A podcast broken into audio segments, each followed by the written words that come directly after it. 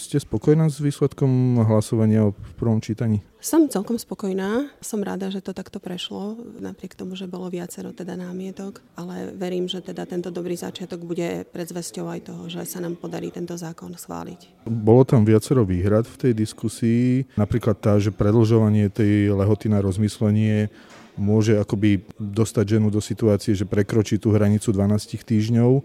Toto bude nejako explicitne riešené, alebo aby teda sa to nerátalo do tej lehoty alebo nejakým iným spôsobom? Práve o tomto sme sa rozprávali aj s klubom za ľudí a hovorili sme vlastne o takej možnosti, že by tá lehota plynula, že by sa to ako keby nadstavilo, aby tým nebolo vlastne ohrozené teda tá ženina možnosť voľby momentálne. Ďalšia tá výhrada smerovala vlastne k tomu zberu informácií, že to akoby možno citové vydieranie žien, zbieranie príliš intimných informácií. Ako sa k tomu staviate? Ako, ako by mal byť postavený ten dotazník teda? Ono ten dotazník už v súčasnosti funguje, tieto dáta sú zberané. Vlastne my sme tam chceli e, pridružiť e, iba ten dôvod, že pre ktorý sa žena rozhoduje ísť na interrupciu, aby sme mohli e, možno zmapovať tie sociálno-ekonomické dôvody a potom v konečnom dôsledku by to mohlo viesť k lepšiemu nastaveniu vlastne sociálnej rodinej politiky. A bude ten dotazník musieť žena vyplňať povinne? Že bez, bez toho akoby nebude ten zákrok vykonaný? Toto zákon priamo neupravuje. Predpokladá sa, že žena nebude samozrejme sankcionovaná. Dotazníky takéhoto typu nie sú striktne povinné. Na druhej strane netreba sa obávať nejakého zneužitia dát. Všetky tieto dáta, ktoré budú zbierané, budú anonymizované a v podstate budú použité práve na to, aby sa nastavili lepšie tie politiky. S ministerstvom zdravotníctva ste už e, akoby diskutovali o, o tom, ako by mal vyzerať presne ten informovaný súhlas a tie informácie? Ja som konkrétne nebola na týchto jednaniach, ale viem, že prebiehajú a že sa to už predrokovávalo a samozrejme, že budeme zapracovávať aj ďalšie návrhy a pripomienky, ktoré prišli už teraz. Napríklad aké? Námietky eh, voči tomu informovanému súhlasu, tam eh, bolo napríklad eh, tá možnosť poskytnutia tej pomoci pre túto tehotnú ženu. A tam bola vlastne diskusia o tom, že kto sú tí poskytovateľi a či to nie je nejako ideologizované. A my sme vlastne hovorili o tom, že tí poskytovateľia to by mali byť vlastne organizácie, ktoré sú už akreditované, čiže v spolupráci s Ministerstvom práce, sociálnych vecí, rodiny a Ministerstvom zdravotníctva mali by to byť organizácie, ktoré sú overené, ktoré budú potom následne aj zverejnené na stránke Ministerstva zdravotníctva. A nie je podľa vás toto možno, nebol to taký nejaký pseudoargument e, proti tomu, ak už dnes zákon o zdravotnej starostlivosti explicitne menuje aj církevné organizácie, ktoré poskytujú takúto pomoc? Pseudoargument voči, Myslím si, že hľadali sa argumenty. Ako v prvom kole vlastne ten zákon ako keby nečelil nejakej kritike, až potom neskôr sa začali zbierať takéto rôzne argumenty. Takže mne sa, mne sa tento argument nezdá taký validný. Poďme k tej sociálnej pomoci. Ten príspevok pri narodení sa má rozdeliť na dve časti. Nie je to málo? keď sa iba rozdelí tá suma na dve časti, či neuvažujete o tom, že by sa ten príspevok zvýšil? Samozrejme, tento zákon, ako som už aj hovorila, je v podstate takým prvým krokom pomoci ženám a vlastne aj v programovom vyhlásení vlády máme to, že pripravujeme tehotenský príspevok, ktorý by mal e, byť od 14. týždňa tehotenstva a mal by byť vo sume 200 eur na mesiac. Čiže to je ďalší krok. A tie kroky sú pripravované ďalšie. Takže takto postupne vlastne chceme navýšiť tú pomoc, aby sme umožnili tým ženám, ktoré sú tlačené nejakými vonkajšími okolnostiami k ukončeniu tehotenstva, aby mali možnosť si to rozmyslieť a aby vlastne mali postarané o svoje potreby. Ten príspevok pri narodení zdravotne postihnutého dieťaťa sa zvyšuje štvornásobne, ale budú nasledovať možno nejaké ďalšie opatrenia pre rodičov týchto detí, aby zvládali tú starostlivosť aj ďalej, nie len e, teda na začiatku. Aktuálne aj minister Krajniak avizoval vlastne prehodnotenie aj čo sa týka asistentských príspevkov, opatrovateľských príspevkov a takisto v programovom vyhlásení vlády rátame s tým, že chceme navýšiť naozaj možnosť e, jednak denných stacionárov alebo rôznych iných odľahčovacích služieb pre rodiny, ktoré majú ťažko zdravotne postihnutého člena. Viacero poslancov e, sa tak akoby vystrašilo možno s tým, že niektorí vaši kolegovia hovorili o tom, že toto je len začiatok, že možno sa báli, že pôjdete tvrdším spôsobom, čiže tie ďalšie kroky budú sociálne, áno? Aktuálne pripravujeme viacero tých sociálnych krokov. Chceme, chceme akcentovať tú rodinnú politiku, ktorá tu naozaj chýbala posledné roky a pripraviť naozaj také opatrenia na podporu rodín, aby sme aj preventívne pôsobili práve na to, aby e, sa nerozhodovali ženy pre takéto riešenie. Ja keď som sa asi pred mesiacom zhovaral s vašimi kolegyňami z poradne Alexis, tak hovorili viac menej o tom, že vo väčšine prípadov je rozhodujúcim faktorom pri tom rozhodovaní ženy muž, jej partner, čiže budú nejaké opatrenia nasmerované aj smerom k mužom, budúcim otcom? Čo sa týka takýchto opatrení, viem, že momentálne možnosť čerpať tej materskej, avšak problém, s ktorým sa stretávajú kolegyne v Alexis, je skôr o tom, že partner nie je ochotný prijať zodpovednosť za to, že splodil dieťa. A toto je to, čo, to, čo ma veľmi bolí, to, čo neviem, či môžeme nejako zákonne, ale skôr to je taký apel, ktorý aj cítim na týchto partnerov, aby vlastne tú zodpovednosť prijali.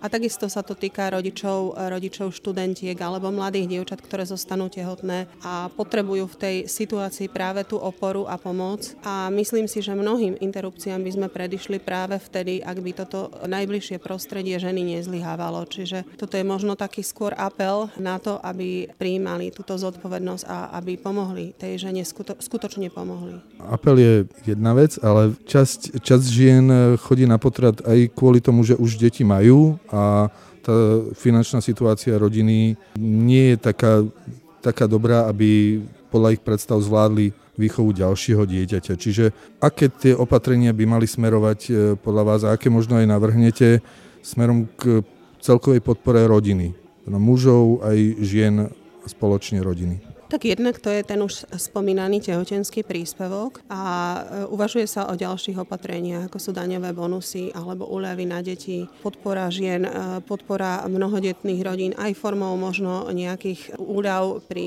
napríklad kultúrnych podujatiach a tak ďalej.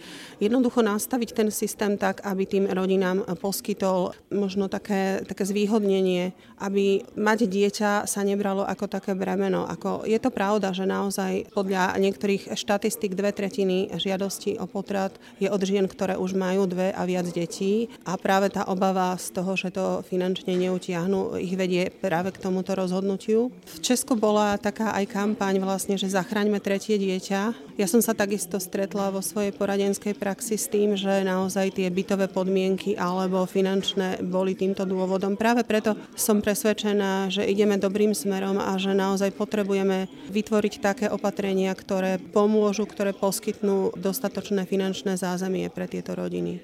Ešte sa vrátim k tomu druhému čítaniu, ktoré bude nasledovať. Váš návrh tento prvotný neriešil tie indikácie pre potrat, kde je vlastne aj vek ženy nad 40 rokov a v podstate celý zoznam chorôb, ktoré existujú, môžu byť indikáciou na potrat.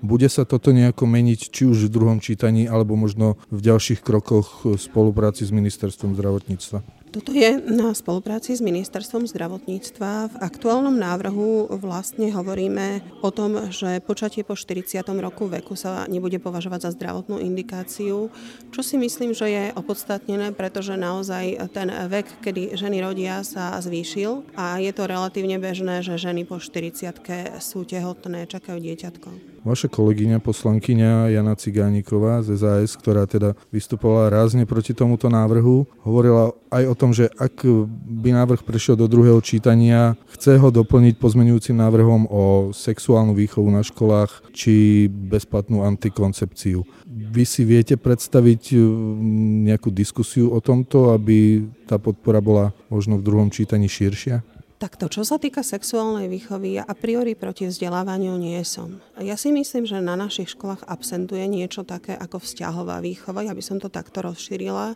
Vlastne celkový ten prístup, tá komunikácia, príprava na manželstvo, na rodičovstvo, ja som tomuto otvorená ak sa to nebude redukovať iba na to biologické, ale budeme hovoriť o širšom kontexte, o zodpovednosti napríklad, o dôstojnosti človeka, som otvorená tomuto. Samozrejme, toto je veľmi citlivá vec, pretože ten obsah do veľkej miery určuje aj to, či by sme mohli niečo takéto podporiť alebo nie. Čo sa týka antikoncepcie, som presvedčená, že ginekológovia poskytujú informácie o antikoncepcii. Možno by bolo naozaj dobre zvýšiť aj mieru informovanosti o neabortívnych preventívnej antikoncepcii a špeciálne o prírodzených metodách plánovania rodičovstva, aby to bolo také vyvážené. A podľa vašich skúseností aj z tej poradenskej činnosti poskytujú ginekologovia takéto informácie, alebo sa zväčša držia tých o antikoncepcii, hormonálnej antikoncepcii?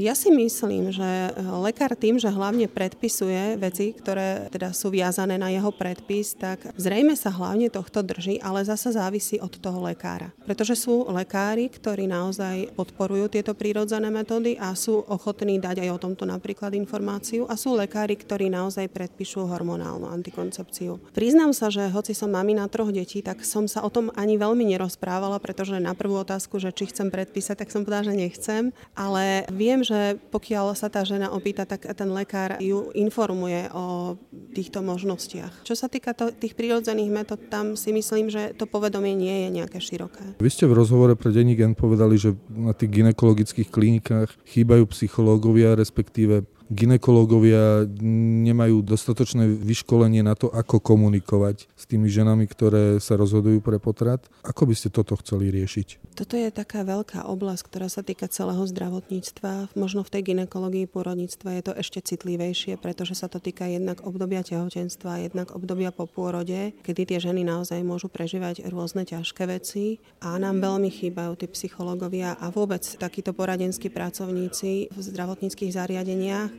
ja verím, že aj pripravovaná Rada vlády pre duševné zdravie a vôbec tá snaha o to, aby sa to duševné zdravie tak viac dostalo do všetkých politík, že to napomôže. Čo sa týka komunikácie lekára k pacientovi, prejavuje sa to v podstate vo všetkých oblastiach, aj na onkológii. A v tej ginekológii je to také osobitné a myslím si, že by to veľmi pomohlo. Sú lekári a mnohí sú takí, ktorí sú prírodzene empatickí a vedia aj zvoliť jazyk, aj prístup, ale sú aj lekári, ktorí sú vlastne naozaj ako sú odborníci, len ide o to, že ak ide o zdravie a život človeka, tak sme veľmi citliví a niekedy, niekedy nevhodne podaná informácia môže značne ovplyvniť vlastne ďalší, ďalšie rozhodovanie toho človeka. Týka sa to najmä toho, čo, čo sa skloňovalo aj v súvislosti s našim zákonom, že prečo druhý posudok. Ide napríklad o tie rôzne screeningové testy, ktoré nám vyhodnotia iba nejakú hladinu pravdepodobnosti výskytu nejakej poruchy, ale tá interpretácia už častokrát je v rukách toho lekára a je to naozaj veľmi citlivá informácia, pretože môže rázne zmeniť život tej ženy. Tá komunikácia, možno aj poradenstvo sa týka ale aj žien, ktoré prišli o dieťa pri spontánnom potrate alebo nejakým iným spôsobom jednoducho počas tehotenstva to dieťa zomrelo. Čiže ako možno by ste systémovo pomáhali týmto ženám? Ja som nesmierne vďačná za to, že na Slovensku je už viacero takýchto poradní, ktoré sa venujú práve týmto ženám, pretože tieto tehotenské straty, ak by sme to tak nazvali, či už sú to mimo maternicové tehotenstva, umelé, spontánne potraty, častokrát potom prinášajú vlastne so sebou ten smútok a tú stratu je potrebné spracovávať. Je to traumatizujúci zážitok a je to o to horšie, že je to niečo, čo je tak intimné, že málo kedy to dokáže žena nejak zdieľať viacej. Čiže ja si myslím, že tu je naozaj na mieste a tu by aj štát mal k tomu priložiť ruky, aby týmto ženám poskytol potrebnú odbornú pomoc a také sprevádzanie v tej situácii, aby dokázali odsmútiť vlastne to, čo sa stalo a spracovať to. A ešte na záver sa vrátim e, k tomu opatreniu, ktoré má zabezpečiť núdzové bývanie pre ženy. Tie ženy môžu už teraz požiadať o takúto formu pomoci, ale z kapacitných dôvodov mnohé sa k nej nedostanú. Čiže ako chcete zabezpečiť, aby, keď to má štát garantovať, aby sa k tomu tie ženy naozaj aj reálne dostali? Tým, že by sme to preniesli vlastne do tej reálnej politiky, tak bude to aj taká výzva, aby sa tie kapacity možno navýšili a aby sa vytvoril možno taký systematickejší prístup aj na úrovniach samozpráv, aby táto sociálna služba bola naozaj dostupná pre tie ženy, ktoré to budú potrebovať a počas ktorých budú potrebovať na to, aby vlastne boli s tým malým dieťatkom. Samozprávy asi nebudú mať teraz peňazí na zvyš, vzhľadom na ekonomickú krízu. Čiže mal by to dotovať nejakým spôsobom štát, alebo štát by mal byť ten prvý v tejto situácii ekonomickej? Ja som presvedčená, že štát by mal podať pomocnú ruku a mal by sa postarať o tých, ktorí sú najviac zraniteľní a, a to na, novonarodené deti a ich maminy sú, pokiaľ sú teda bez tých prostriedkov. Takže som presvedčená, že naozaj toto je povinnosť štátu.